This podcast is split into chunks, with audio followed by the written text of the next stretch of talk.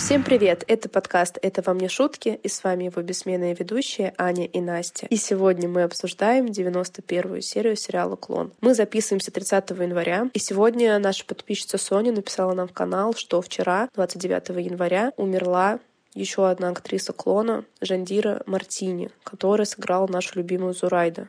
Новость — это как гром среди ясного неба. Я уверена, что не только для нас, но и для всех наших подписчиков всех наших слушателей, потому что только вот недавно мы рассказывали про умершую Элиза Анжелу, актрису, которая сыграла на Эмию. И вот спустя три месяца не стала еще одной актрисой сериала. То есть, конечно, я понимаю, что люди-то все не вечные, и это закон жизни, то, что люди в этот мир приходят, рождаются, люди из этого мира уходят, умирают. Но из-за того, что мы уже настолько с Аней свыклись с клоном, то, что мы уже второй год записываем этот подкаст, и Зурайда один из главных персонажей, добрая, отзывчивая и вечно готовая помочь, который навлекает на себя постоянно кару дядя Али, но выгораживает нашу Жади. И вот Зурайда, получается, присутствует почти в каждой серии, и, соответственно, мы рассказываем про нее в каждом выпуске. И, конечно, не по себе, что вот этого человека, актрисы Жандира Мартини, больше нет. Ну и в дань памяти и уважения мы, конечно, немного про нее расскажем. Но, к сожалению, информации про Жандиру не очень много в интернете, потому что она вела закрытый образ жизни, несмотря на то, что была известной актрисой в Бразилии, но она не делилась подробностями своей личной жизни, не давала интервью, и поэтому мы можем рассказать про ее биографию только очень крупными мазками. Она родила 10 июля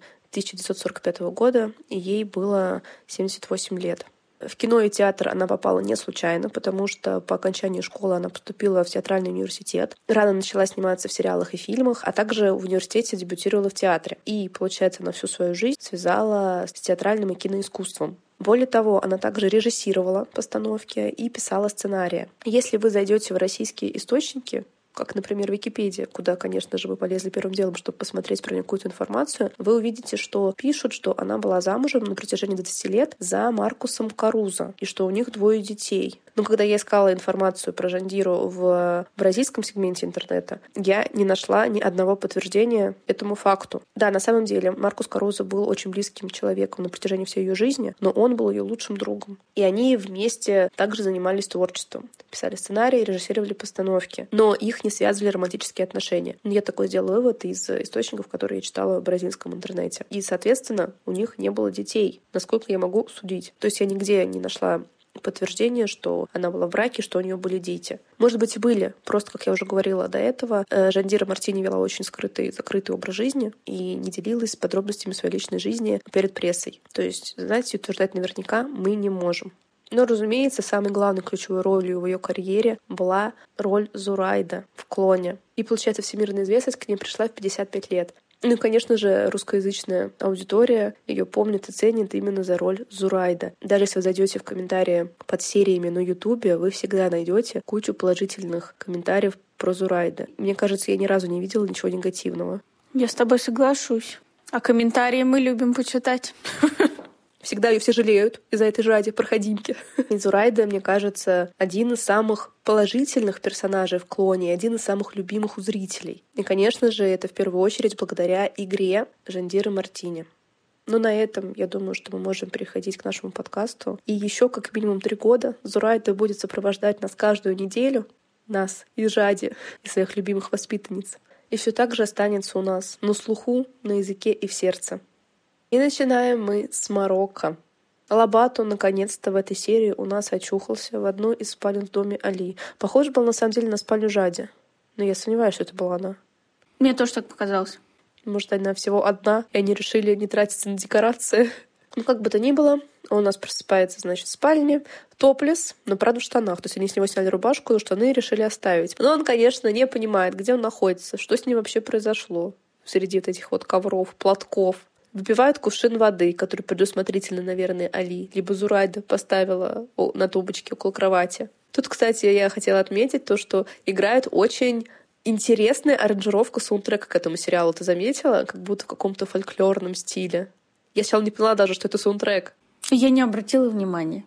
Но я просто ни разу не слышала такой обработки где-то вот на просторах интернета. Может быть, только вот издание именно для сериала. И нашла Бату, мы помним, что он не понимает и не одупляет, где он находится. Прямо топлес выходит в патио, и служанки все как одна, а их там было очень много, начали голосить, кричать, вопить. Увидев лысого мужчину с голой грудью и лобату от страха, от этих воплей, упал фонтан. В лепестки роз. Да, мне кажется, там не было воды, там были только лепестки роз. А зачем им столько лепестков роз? Представляешь, они каждое утро заменяют эти лепестки, одергивают эти прекрасные свежие цветы. А потом это все гниет, сушится. Зачем так делать с бедными цветочками? Ну вот буквально вчера в этом фонтанчике горел огонь. Ты думаешь, они не убирают, прежде чем зажечь огонь? Ну, скорее всего, не убирают. Зачем убирать-то? Это, собственно, их метод уборки. Гори все синим пламенем. Просто Алиев, хочу сказать, живет на широкую ногу. Ты представляешь, сколько нужно роз, сколько нужно этих бутончиков, чтобы все его огромное патио цветами осыпать. Совсем деньги не экономит. Плохой финансовый менеджмент. А вот если бы он не покупал розы, цветочки, возможно, не нужно было бы ему продавать своих племянниц, заставлять входить замуж. Угу. Уже позже Лобату все-таки нашел свою верхнюю часть одежды, костюма. И при параде сидит в кабинете Али, и тот ему рассказывает про Лукаса. Оказывается, все и правда очень-очень серьезно, потому что у Лукаса у нас перелом костей таза. А они его так несли, как мешок с картошкой. Лукас искал приключения на попу и сломал ту самую попу. И Лукас сейчас, кстати говоря, не в сознании. А как это он сейчас не в сознании, если он все время был в сознании? Он же упал без единого пика. И еще и успел дать интервью по поводу того, как он упал. Да, кстати, кстати. Он же подтвердил слова людей Саида, что он просто бегал по крыше и сорвался с крыши. А тут он теперь, видите ли, в бессознанке валяется. Ну, может, ему операцию делали, он просто от наркоза отходит. Я не знаю. А то, а то казалось по прошлой серии, что Луксу вообще очень хорошо лежать и смотреть на небо. А теперь нагоняют жути. Ну, Али Лабату размышляют, что вообще Лукас на этой крыше делал, потому что совершенно непонятно, что вдруг он в своем костюмчике, в своих туфельках кожаных залез на крышу и устроил паркур. Али выдвигает гипотезу, что он чего-то испугался и от страха туда залез. Так Али же сам это опровергал. Да, а чего он мог испугаться, если Али сам знает, что Лукас пошел до гостиницы в сопровождении людей Саида, то есть он испугался людей Саида? Или что? Лабату задается вопросом, не гнались ли за Лукасом. Али руки к Аллаху вознес и говорит, что надеюсь, что нет. Но опять же, мы же помним, что Али должен знать, точнее, не должен знать, а он знает, что Лукас шел в гостиницу в сопровождении с людьми Саида. Чего он должен был испугаться? Почему он выгораживает Саида?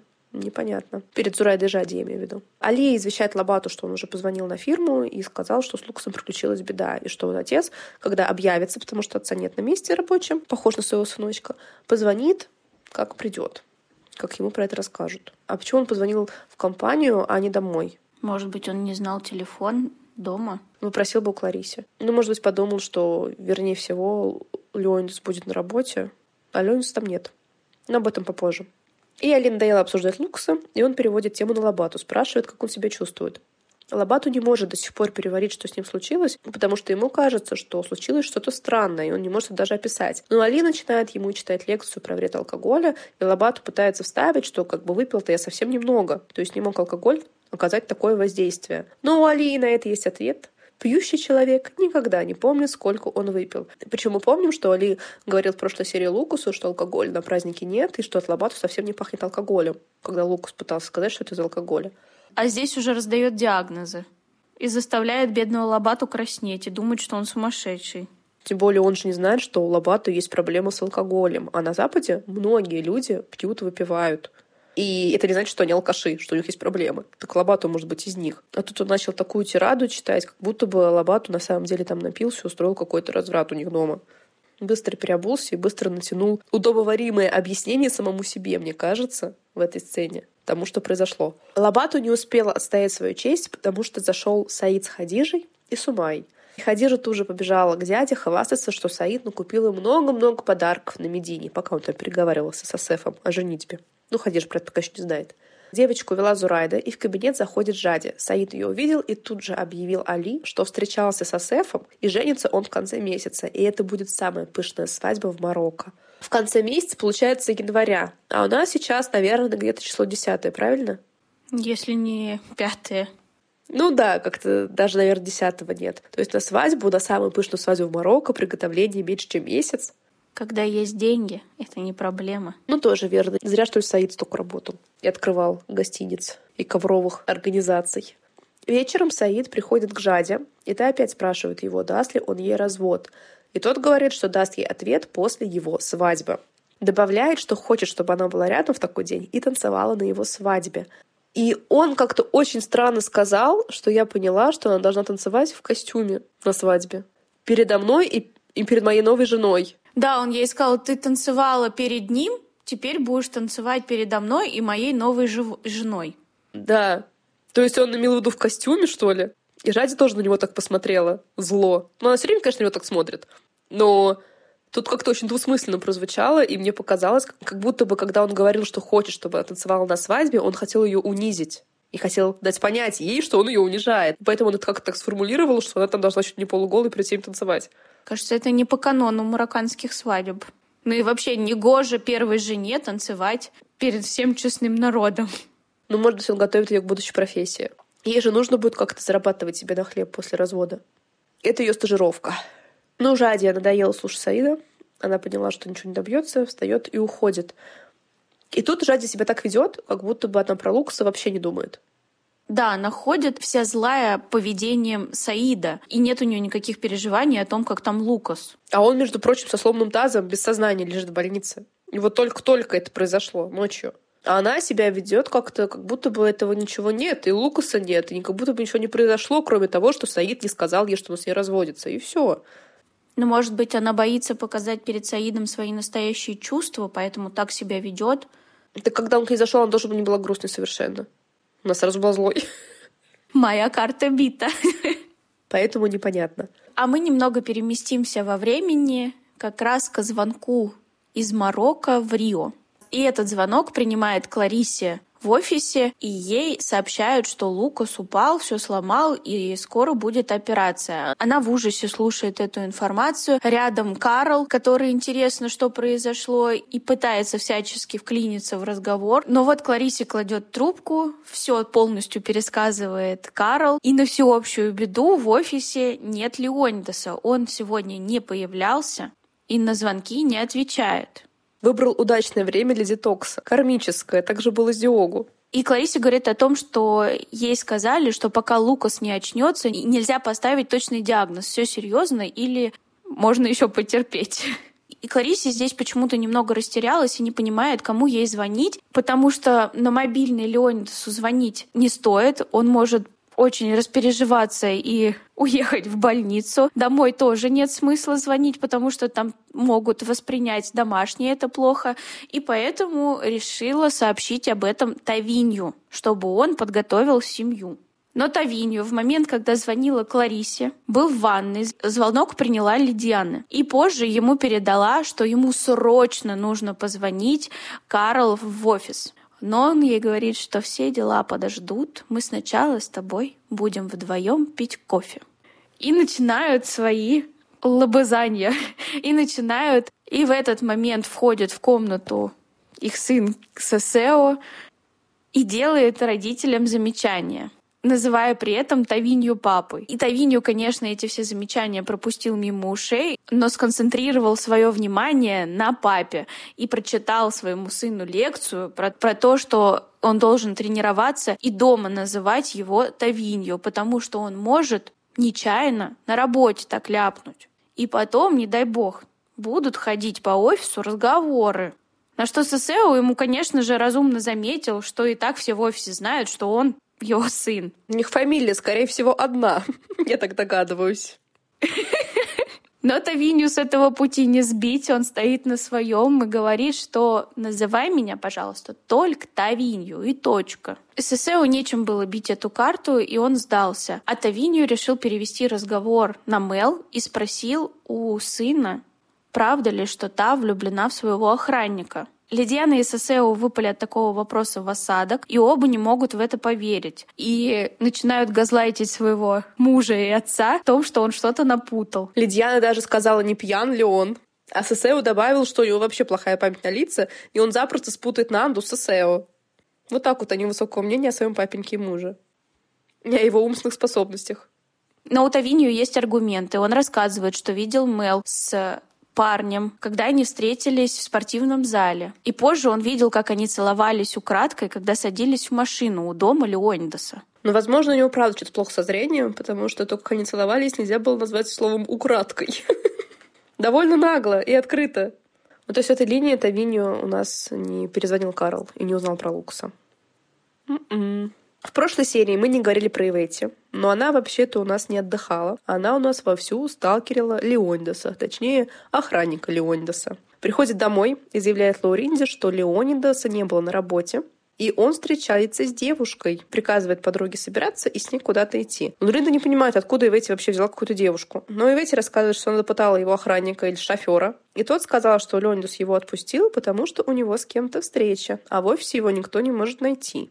И, конечно же, если Леондис у кого-то встреча, то, разумеется, встреча может быть только с девушкой. И Лауринда ее спрашивает, а куда ты собралась идти, даже если с девушкой? Но Ивэти отвечает, что у Львеночка очень скудная фантазия, и всех девушек он водит в один и тот же ресторан, куда водил и ее. То есть этот ресторан существует уже 20 лет. Ну, допустим, хорошо. Хорошо. Но мы видели Леондаса и Ивэти в совершенно разных ресторанах и барах. И свою бывшую возлюбленную, на которой он собирался жениться, он тоже водил в разные рестораны каждый раз. И Ивэти его там встречала случайно ну, либо тоже как-то за ним следила. То есть тот ресторан, который нам сейчас покажут, они ни разу туда не ходили. Луринде эта затея кажется сомнительной. Мы тебя поддерживаем. Она не хочет идти. Но и Ветти вцепилась в нее мертвой хваткой, в прямом смысле. Стащила ее с дивана и потащила к такси. Они приезжают в этот некий ресторан. И, конечно же, по закону жанра и сценария, машина Леонидаса находится около этого ресторана. Где же еще? И Леонидас, естественно, сидит прямо перед окном в этом ресторане и, конечно же, с молодой девушкой. Непонятно, кто это, нам не представили ее, но он ее очень рад ее видеть, потому что говорит, что наконец-то вы приехали в Рио. То есть они, наверное, как-то общались какое-то время с каким-то промежутком, наговаривались когда-нибудь встретиться, и вот она приехала как туристка в Рио, я так поняла. Когда он умудрился и успел, если он только недавно должен был жениться, а тут нужно какую-то себе девушку по переписке нашел. Ну, или это просто не девушка, это уж, может, как и эти рассуждаем. Может, это просто какая-то знакомая, и вот он рад, что она приехала и хочет показать ей Рио. То есть, да, возможно, там нет романтического интереса, да? Это все Фрида и Ветти на нас влияют. Но разговор у них был очень даже... С намеком, думаешь? С намеком, да. Ну да, потому что он сказал, что вот ради нее стоит отключить мобильный телефон и провести великолепные полдня с ней. Ну, может, просто вежливость, может, он такой джентльмен, рыцарь. Не знаю. Но я почувствовала вайп свидания. Ну и Вейтс тоже, потому что она приказывает Лауриде отвлечь охранника, потому что она кое-что задумала. Леонидас с девушкой чокаются за встречу, и тут Леонидас видит в окно удаляющуюся спину Ивети и быстро отворачивается. Я так понимаю, думаю, что она его не заметила. А еще окно такое огромное. Панорамное. Да, панорамное. А столик впритык к окну стоит. А Ивети что она делает? Она достает из сумки шпильку и начинает спускать одну за другой шины на машине Леонидаса. А тот как раз в это время рассказывал девушке о поездке в Каир, опять повел глазами к окну, увидел, что Ивейти делает своей машиной, и его лицо просто перекосило, как будто у него инсульт случился. А Ивейти в это время смотрит на него неотрывно и улыбается ему. Леонид грустно замолчал и забыл, о чем он рассказывал девушке, а та перечисляет места, куда она бы хотела сейчас поехать в Рио. Но, наверное, поехать будет затруднительно. И Бетти тем временем продолжает спускать шины и думает про себя, посмотрим, как он поедет в мотель на такси. А в чем проблема поехать в мотель на такси? Ну, если бы Леонидас хотел. Позвонить своему шоферу, сказать, что нужно забрать его машину и отвезти ее там либо на эвакуаторе, либо пригнать, либо привезти новые шины и самому поехать по своим делам. А с машиной будут заниматься его рабочие. Казалось бы, логичный ответ, да? Дело одного звонка. Ну ладно, двух. Один вызвать шофера, второй вызвать такси. Да и шофер может, наверное, сам вызвать такси ему. Либо позвонить на работу Кларисе, которая всем этим займется, и такси вызовет, и с шофером разберется, и, возможно, даже машину сама притолкает. Я не знаю, что с планированием у Ивети и со способностью разбираться в бытовых делах. Почему она думает, что если нет машины, то Леонидас никаким способом не может добраться, куда ему нужно но ситуация такова. Но нам не показали, чем она завершится в итоге, потому что Леонидас все таки не выбежал из ресторана, как он обычно это делает, и не начал на нее орать, как сумасшедший. Потому что она не повредила их, она просто спустила. Это можно достать насос и накачать эти шины. Вот я понимаю, если бы она их проткнула там ножом, еще чем-то, то тогда да, там нужно было менять колеса. А здесь можно просто накачать.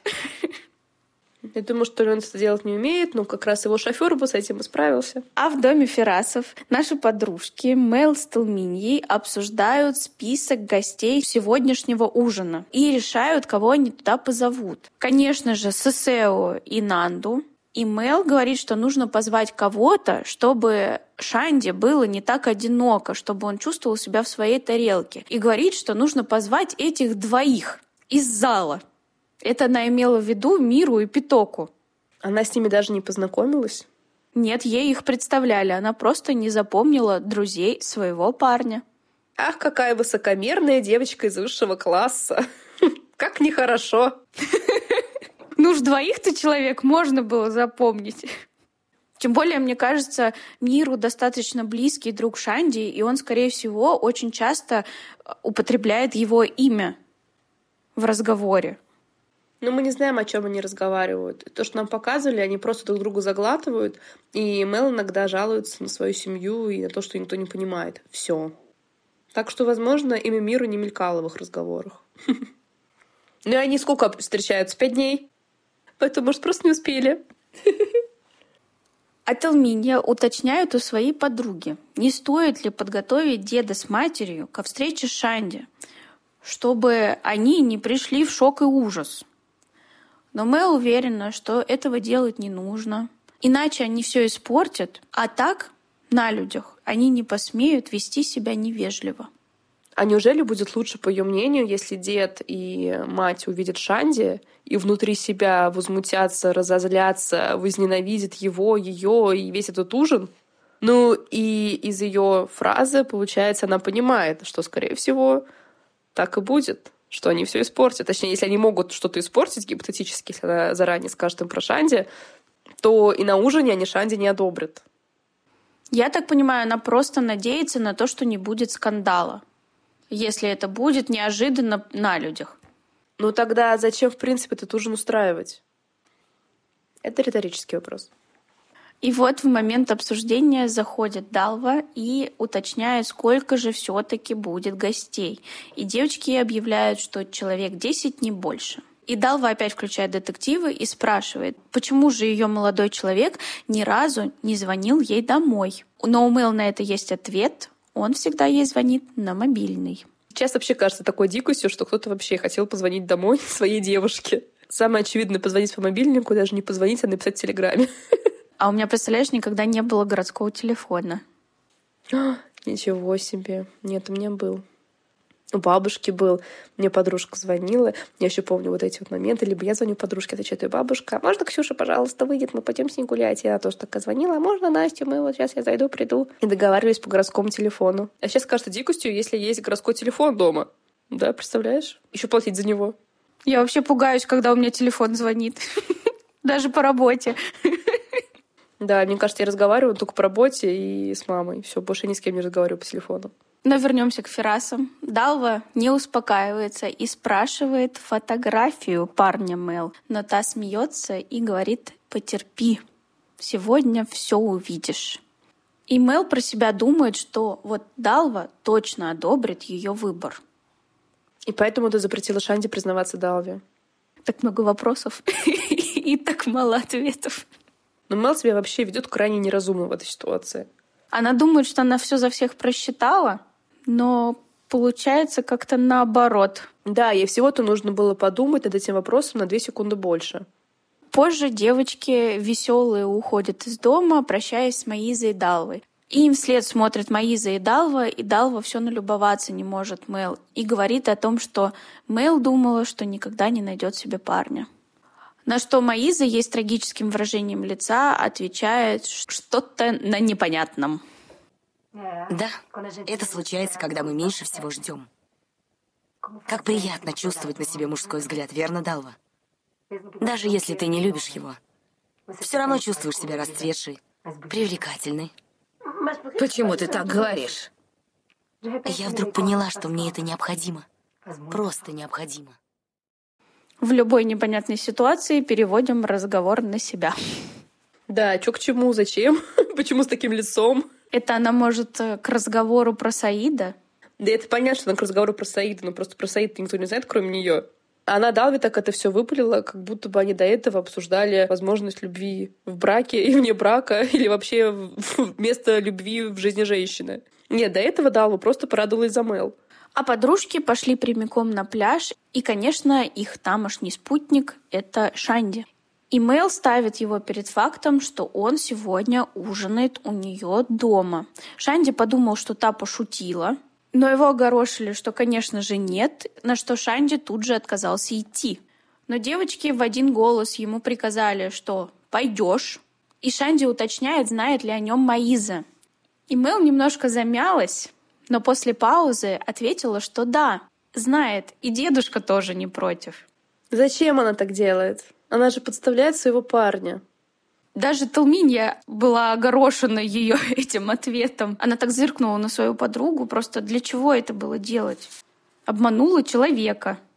То есть э, до этого, когда она обсуждала с Талмини список гостей, она как бы подтверждала, что она особо ни на что не рассчитывает хорошее со стороны матери и деда. А тут еще к тому же и парню своему говорит то, что они уже все, его приняли, готовы отдавать в жены. Нет, такого не было. И Шанди сейчас придет, получается, в гости, думая, что к нему все нормально расположены и никто не против. А будет то, что будет. Шанди просит отказаться от идеи с ужином, потому что ему неудобно и неловко. Но девчонки стали единым фронтом, прут на пролом и говорят, что лучше отмучиться и забыть, все равно это когда-то случится. Вот здесь у Мэл вообще ровно ноль эмпатии. Она в заведомо выигрышной позиции, потому что она богатая внучка, богатая дочка там, семейства Ферасов. И она работодатель Шанти ну, дед, работодатель Шанди. А Шанди, получается, наемный сотрудник, работает на дедушку Мел, должен ее охранять. Он парень из бедного района. Ему, в принципе, некомфортно находиться в этом якобы высшем круге. Он еще встречается с богатой девочкой, которая, в общем-то, получается, как бы его начальница. То есть там очень много факторов, которые делают эту ситуацию для Шади очень неловкой. Поэтому он чувствует смущение и неловкость по праву. Он сам еще не может разобраться, как к этому относиться. А тут получается, Спустя пять дней отношений Мэл его ставит перед фактом, что все, вот сегодня будет ужин, и ты пойдешь. И мне все равно на твои чувства, мне все равно, что ты не хочешь, ты пойдешь. Все. Причем она с ним даже не посоветовалась, как лучше это сделать. Она не то, что не посоветовалась, она ему наврала, что его уже приняли. Вот. Как это ее характеризует? Я, конечно, понимаю, там у нее первые отношения. Так ты должна как раз беречь все первые отношения, зная, какие у тебя родители. Нет. Ей почему-то втемяшилось в голову, что Шанди нужно представить здесь сейчас, спустя пять дней отношений. Своей маменьке, которая кичится их положением в обществе. М-м, удачи.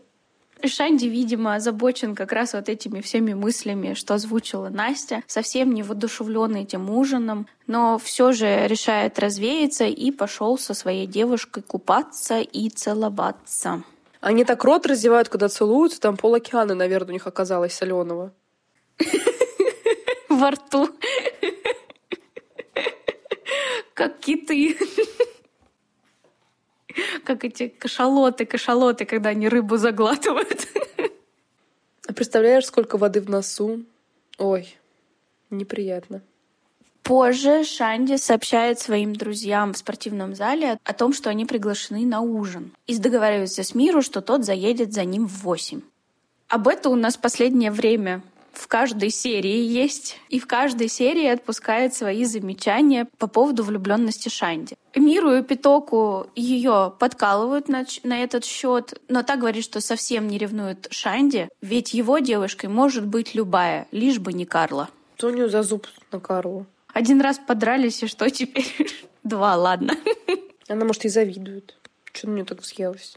А чему завидовать-то? Ну, Карла вообще-то в шоу Халка снимается, а Бет что делает? В спортивном зале тусуется. Так мы не знаем, чем Бета занимается. Ну, судя по всему, только сплетничает. И на Карла наговаривает. Бета же, чтобы отвлечь внимание от себя, начинает издеваться над Миру и говорит, что смотри, не последуй примеру друга и не женись на Карле. На что Миру ей отвечает, Бета, что я тебе сделал? Ну вот что за отношение к своей девушке? То есть нам, когда показывают их вместе с Карлой, он к ней очень заботливо относится, он там ее целует, обнимает, поддерживает ее всячески. А на людях он там говорит про нее как-то очень нехорошо. Он говорит про нее неоднозначно. Он вроде ее с одной стороны и защищает, немного, говоря, что у нее есть положительные качества, не называя какие, но при этом подшучивает над ней. Да, так в основном он как-то очень пренебрежительно о ней отзывается, что не позволю ей вешать лапшу на уши, да я не такой дурак, как Шанди, да вообще это просто женщина, и ничего такого особенного нет, да мы вообще просто гуляем. Ну так не встречайся с ней, зачем так себя ведешь? Но Бетту не остановить, она все продолжает говорить о том, что Карла непорядочная. Питоку надоело это все слушать, и он ей напомнил, что она вообще-то сюда пришла тренироваться. А Шанди готовится к ужину и не знает, в чем ему пойти, пытается подобрать приличную одежду. И в этот момент заходит Донна Жура, которой обязательно нужно вставить свои пять копеек, и она говорит сыну о том, что Шанди после ужина должен обязательно пригласить родственников Мел в ее бар. Но Шанди эта затея не очень понравилась. Но Донна Жура не понимает, почему они не могут прийти в ее бар. Ведь что, они не едят жаркое? Чисто технически Маиза была уже у нее в баре и ела пирожки. Ну, еще она начала давать наставления своему сыну, напомнила ему про лосьон. Какой-то особенный, судя по всему. Потому что Шанди в этот момент решил понюхать свою рубашку, которую как раз, видимо, и обшикал этим лосьоном. Он даже не понюхал ее, он как-то очень смешно подмигнул матери, и, и эту рубашку резко, прям чуть-чуть не полностью засунул нос. Может быть, он ее проверял на свежесть? И вот, наконец, настал вечер. Шанди у дверей бара ждет миру. И в этот момент к нему подходит Карла и говорит о том, что хватит этих недомолвок, им пора поговорить, и нужно зарыть топор войны. Говорит, что хочет с ним объясниться и рассказать о всех ее чувствах, что с ней сейчас происходит. Да, но Шанди отвечает, что все давно про нее понял. Но Карла не хочет, чтобы он про нее плохо думал. Ведь она на самом деле очень чувствительная. И Карла в этот момент была очень искренней, мне кажется. Она была такая присмиревшая, расстроенная, у нее слезы в глазах стояли. Ну да, конечно, она некрасиво поступила Шанди, мы не будем ни в коем случае защищать такой поступок. Но у нее есть там свои причины, есть там мать, которая ей, наверное, с младенчества внушает, что ей нужно находить богатых мужиков, а Шанди такой секой и прочее на свете. Но я все равно стою на том, что Карла, она безобидная. Она, конечно, глупенькая, наверное, не очень умная. Хотя тоже такое мое оценочное мнение. Но, в принципе, она безобидная и довольно добрая девочка. И, возможно, ей нужен какой-то друг, с которым она хочет поговорить, и Шанди очень даже подходит на эту роль. Ну, не знаю, Шанди все-таки бывший возлюбленный. Тут немножко, наверное, какая-то будет предвзятость тоже. Но ей точно, вот ты сказала сейчас, я подумала, что у нее уже нет подруг. Потому что мать все время ее воспитывала в той парадигме, что у Карли все завидуют, что Карла не для этих мест, не для Сан-Криштовна, нечего ни с кем якшаться. Но я думаю, что это было и про друзей тоже. Нечего подружек заводить, нечего тут с своими глупыми девчонками ходить на глупые дискотеки низшего сорта. Только избранные пляжи, только избранные клубы, только избранные места, куда как бы Карли проход заказан. И поэтому ей просто не с кем даже обсудить и поделиться.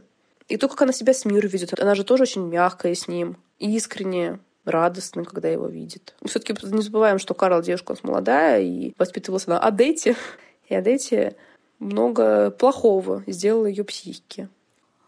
Но пара не смогла объясниться, потому что их перебивает Донна Жура, который не позволит своему сыну якшаться со всякими там Карлами. И Карла при виде Донны Журы робко прощается и уходит. А Донна Жура в своем неповторимом стиле, не сочла нужным понизить голос и тут же спрашивает у сына, что хотела эта потаскушка. Это что за жесткий слад-шейминг со стороны Донны Журы? Что они взъелись на эту бедную Карлу? Господи! На мать ее взъедайтесь. Матери спасибо говорите. Посмела обидеть ее сына, поэтому получай. Да, поэтому нужно ее последними словами обозвать, еще и на всю улицу проорать. Начало 21 века, извиняйте. Это сейчас. На нее бы сразу заявление накатали. Карла это все услышала. Да вся улица это услышала. Не только Карла. Она даже от неожиданности обернулась. Шанди, кстати, возмутился поведению своей мамы, но особо ей ничего не сказал. Ну да, как-то он не стал на ее защиту. Не сказал, что как говорить нехорошо, и не надо, отстань от Карла. А просто ушел к другому углу ждать миру. Но вечер продолжается, либо начинается, и дома у Ферасов уже все в сборе. Талминия, Нанду, Сосео, Маиза, Далва, а больше на самом деле никого. Мэл говорил, что будет 10 человек, но 10 человек, наверное, не наберется. Ну, неважно. Маиза спрашивает ребят, знают ли они парня Мел. И все, кроме Талмини, отвечают отрицательно. Тут заходит собственной персоной Мел, Миру и Шанди. И вежливая Маиза сразу подходит к Миру и пожимает ему руку, думая, что он парень Мел. Хорошо Мел подготовила, да? Тот неловко здоровается, и Мел сообщает матери, что ее парень Шанди. Маиза тут же меняется в лице. Она не может сдержать своего удивления и своих эмоций, своего шока, ровно как и все остальные. И Талмения, судя по выражению ее лица, поняла, что это была очень плохая идея, но жалко, что она поздно это поняла. Мэл льнет к Шанде, и как ни в чем не бывало, представляет Шанде всем гостям. Гости стоят как истуканы, и Маиза их предводитель, только с очень бешеными горящими глазами. Миру пытается растопить лед, говорит, какой красивый дом, и идет к Талминье. Та сразу расцвела и напомнила ему, что они уже встречались и вместе танцевали. Точно же был такой моментик на дискотеке, да, как раз когда Карла подрались с Бетой. И он ответил, что, конечно, ее помнит. Маиза ожила, извинилась и ушла в спальню. И тут даже Далва изумленно спрашивает, не пошутили ли они вот этим всем перформансом. А Сосео и Нанда очень даже довольные, со смешками, наблюдают за всей этой сценой как за кино. Мэл побежала говорить с матерью, но там каменная стена. Бесполезно. Мел, ты с ума сошла? Мама, спустись. Не может быть и речи. Я прошу тебя, мама, не порть этот вечер, пожалуйста.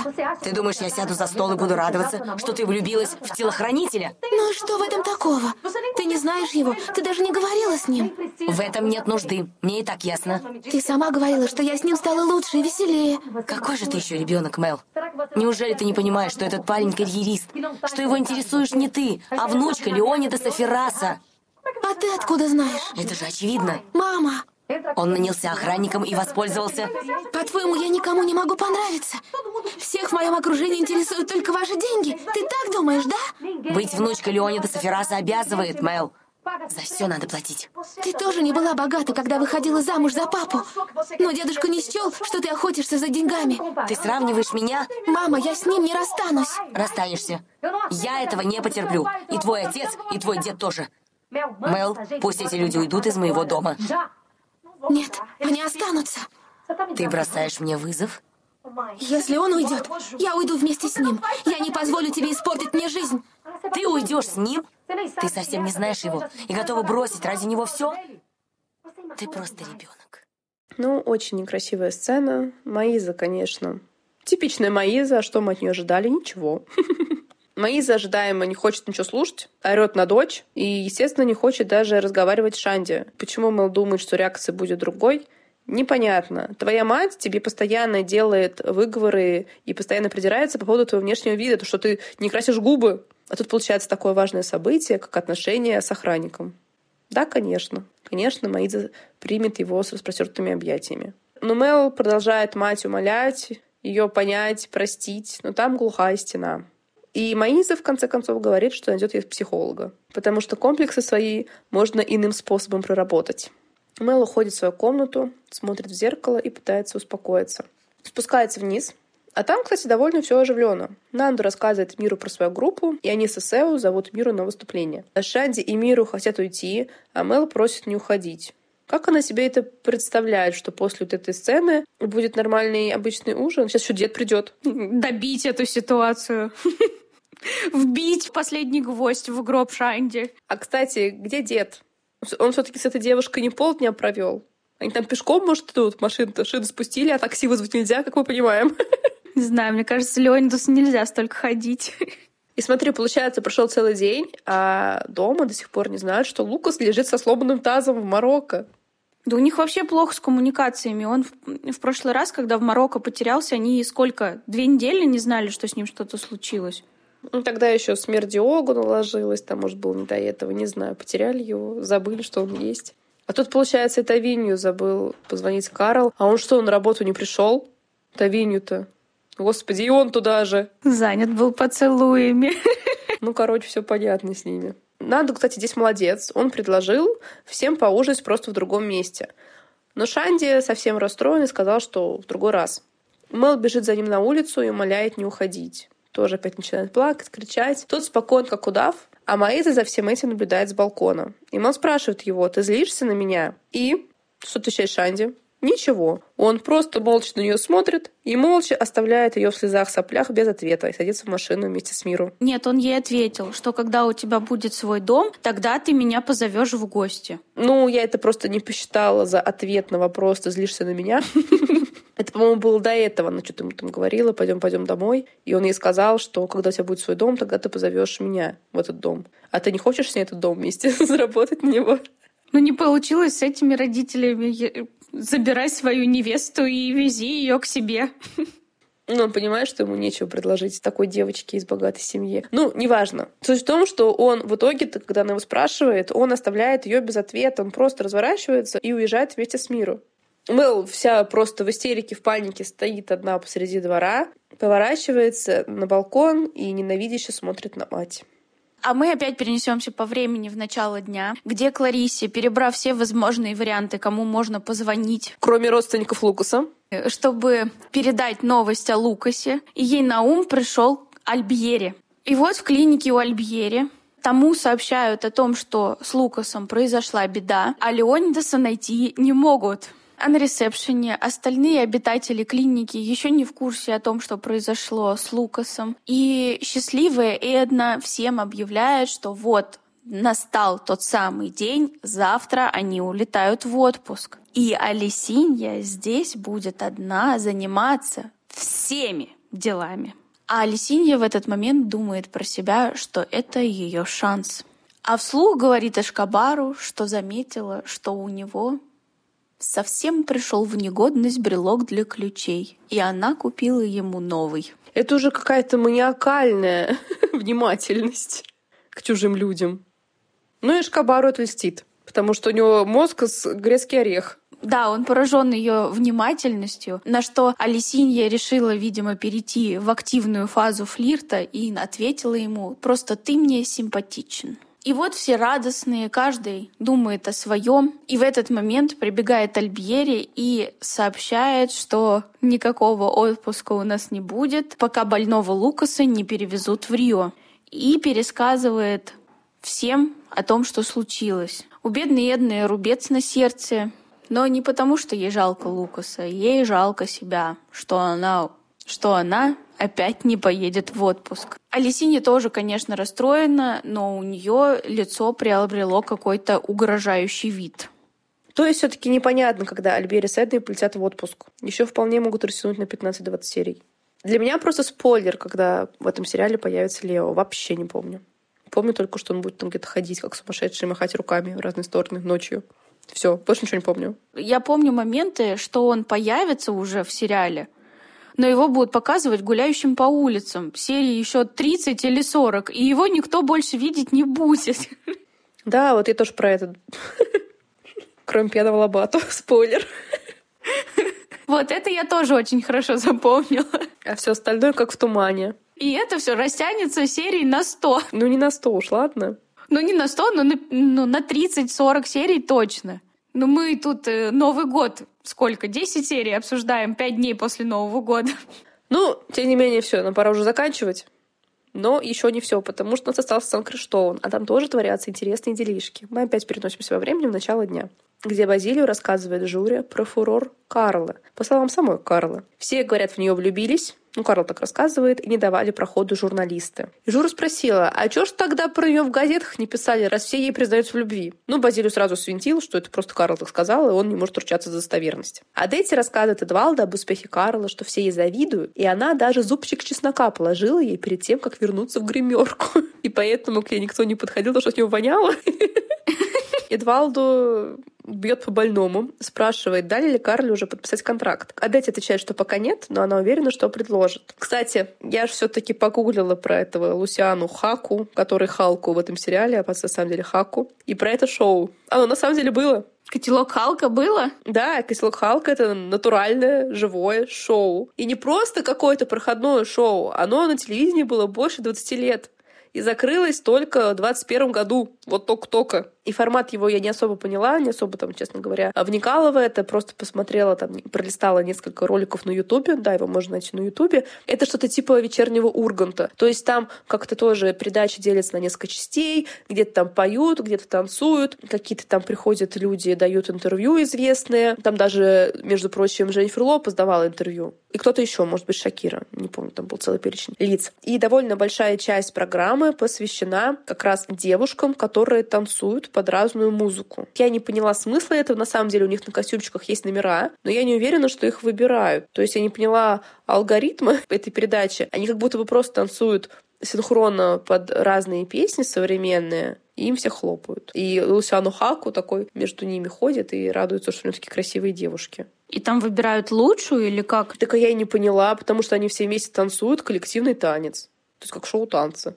И там еще бывают такие вставки, которые уже не от вечернего Урганта, а типа мужское-женское. Какие-то люди в каких-то трущобах рассказывают про свое тяжелое житье-бытие. Наверное, какие-то там социальные проблемы, может, поднимаются. Я не знаю. Это, наверное, не в каждом выпуске, потому что я пролистала несколько выпусков и видела только в одном такое. То есть э, российское телевидение взяло все лучшее. Весь лучший западный опыт и сделало свои передачи. В общем, формат передачи какой-то такой, знаешь, сборная солянка. И тут и потанцевали, и сплясали, и поплакали, и звезд пригласили, и кино посмотрели. То есть Карла, получается, участвует в блоке, где танцуют девушки. Это, на самом деле, довольно долгий блок, поэтому их, наверное, можно хорошо рассмотреть. Девушек, в смысле. Но возвращаемся. А Дейти дальше пошла по району возносить Карлу и спрашивает Лейжеру и Рапазау, как им Карла вчера в выпуске. А она была там? Правда была? Вы оба вообще ничего не видите. Да в этой вашей дыре, наверное, телевизора-то нет. Сброд. Скорее бы уехать отсюда. Грустно. Грустно, что приходится жить в квартале, где люди так плохо воспитаны, что даже поговорить не с кем. Сброд. Ну, а Адетти очень приятная женщина. Как у них хорошо получается. Тоже можно пойти в шоу Лусиану Халка, какой-нибудь блог. Там принимают всех, судя по всему, всех э, маломальски талантливых, кто чем может поразить. А дома у Мухаммеда он радостно объявляет Латифе, что Саид решил взять вторую жену и зовет их на свадьбу в конце месяца. С Латифой тут же, как по заказу, приключается истерика, и она отказывается от посещения каких-либо свадеб. Мустафа не понимает ее печали, ведь Саид берет вторую жену, потому что он богат и может себе это позволить. А Латифа боится, что Мухаммед последует дурному примеру своего брата, и она напоминает ему о его обещании. Тогда, 15 лет назад, когда она рожала Самиру, да, это было? И получается, он не подписал бумагу только потому, что начались схватки. То что такое было, я помню такой момент. А потом Латифа забыла увековечить его слово в бумаге. Я думаю, он находил предлоги, чтобы это не делать. Но у него денег нет на вторую жену. Поэтому Латифа может вообще не переживать. Но Мухаммед ей отвечает, что, конечно же, помню, и никто мне не нужен, кроме моей красавицы. И они прям на кухне начинают страстно целоваться на кастрюлях. Самир спрашивает Мустафу, значит ли это, что Саид разводится жадя? Но Мустафа отвечает, что нет, пока что просто вторая жена. Самира возмущена, что мужчине дозволено иметь много жен, и что женам нужно делить своего мужа. А Амин заявляет ей, что намерен иметь четыре жены, и каждый по дому. К ним подходит Назира и предупреждает, что идет вниз. Но ее задерживает Амин, сообщая радостную весть. Но Назир не радуется. Она возмущается тому, что опять ее братья берут себе пятых-десятых жен, и вся сбешенная уходит. Очередную отдалиску. Она выходит из дома и передает записку Анине и велит передать невесте Эдвалду. Она намерена с ним встретиться и держать разговор. Мустафа тоже выходит и любуется проходящей мимо Наэмией. И так кидает ему в лицо про беспардонность арабов. Фыркает и уходит. Мустафа весь расстроился. Они же вместе ели поджарку до Нужуры в ресторане, в ее баре. Все? Но он был на стороне Мухаммеда в истории про Куропатку. Они вот так много проводили время вместе с Наеми, ну, за, разговаривали за обедом, и неужели ни разу он не сказал, что она похожа на Куропатку? Как-то держал при себе, только Мухаммед не мог держать свой язык.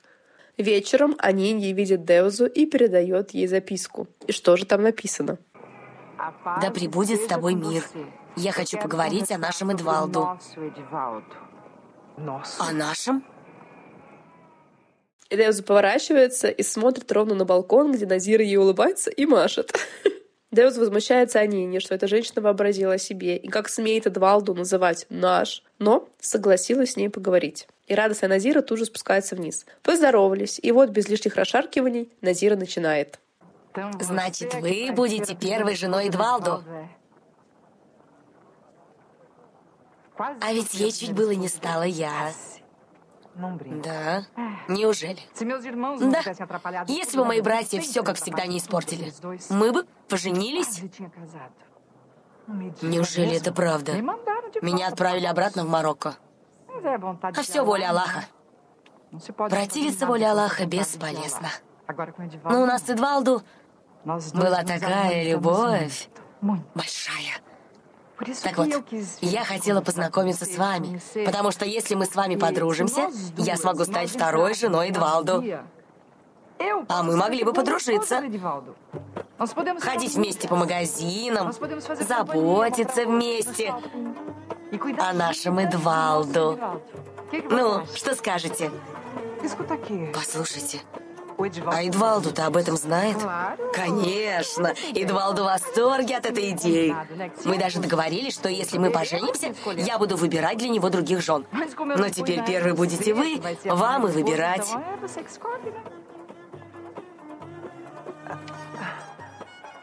Послушайте, я уже опаздываю, извините.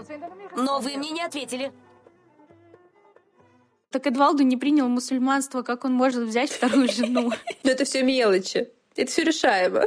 Главное добиться ответа от Деуза. Но у Деуза сменилось 100 эмоций на лице, ни одной позитивной. Там был и ужас, и возмущение, и непонимание, и изумление, и удивление, и просто шок, инфаркт миокарда. Но Назира ее хватает за руку и ждет ответа на полном серьезе. Но на этом серия закончилась, и поэтому мы не знаем, как ее пошлет Деуза. Какими словами. Узнаем, наверное, уже в следующей серии. А в это время Эдвалдо в белом костюме ждет Деузу. Они должны идти танцевать болеро, и он обеспокоен ее опозданием. А Дети в это время украшает бисером топ Карла, чтобы она была самой красивой на шоу. Ну, кстати, у них у всех одинаковые костюмы на шоу. Да, синенькие. А она штопала черный топ.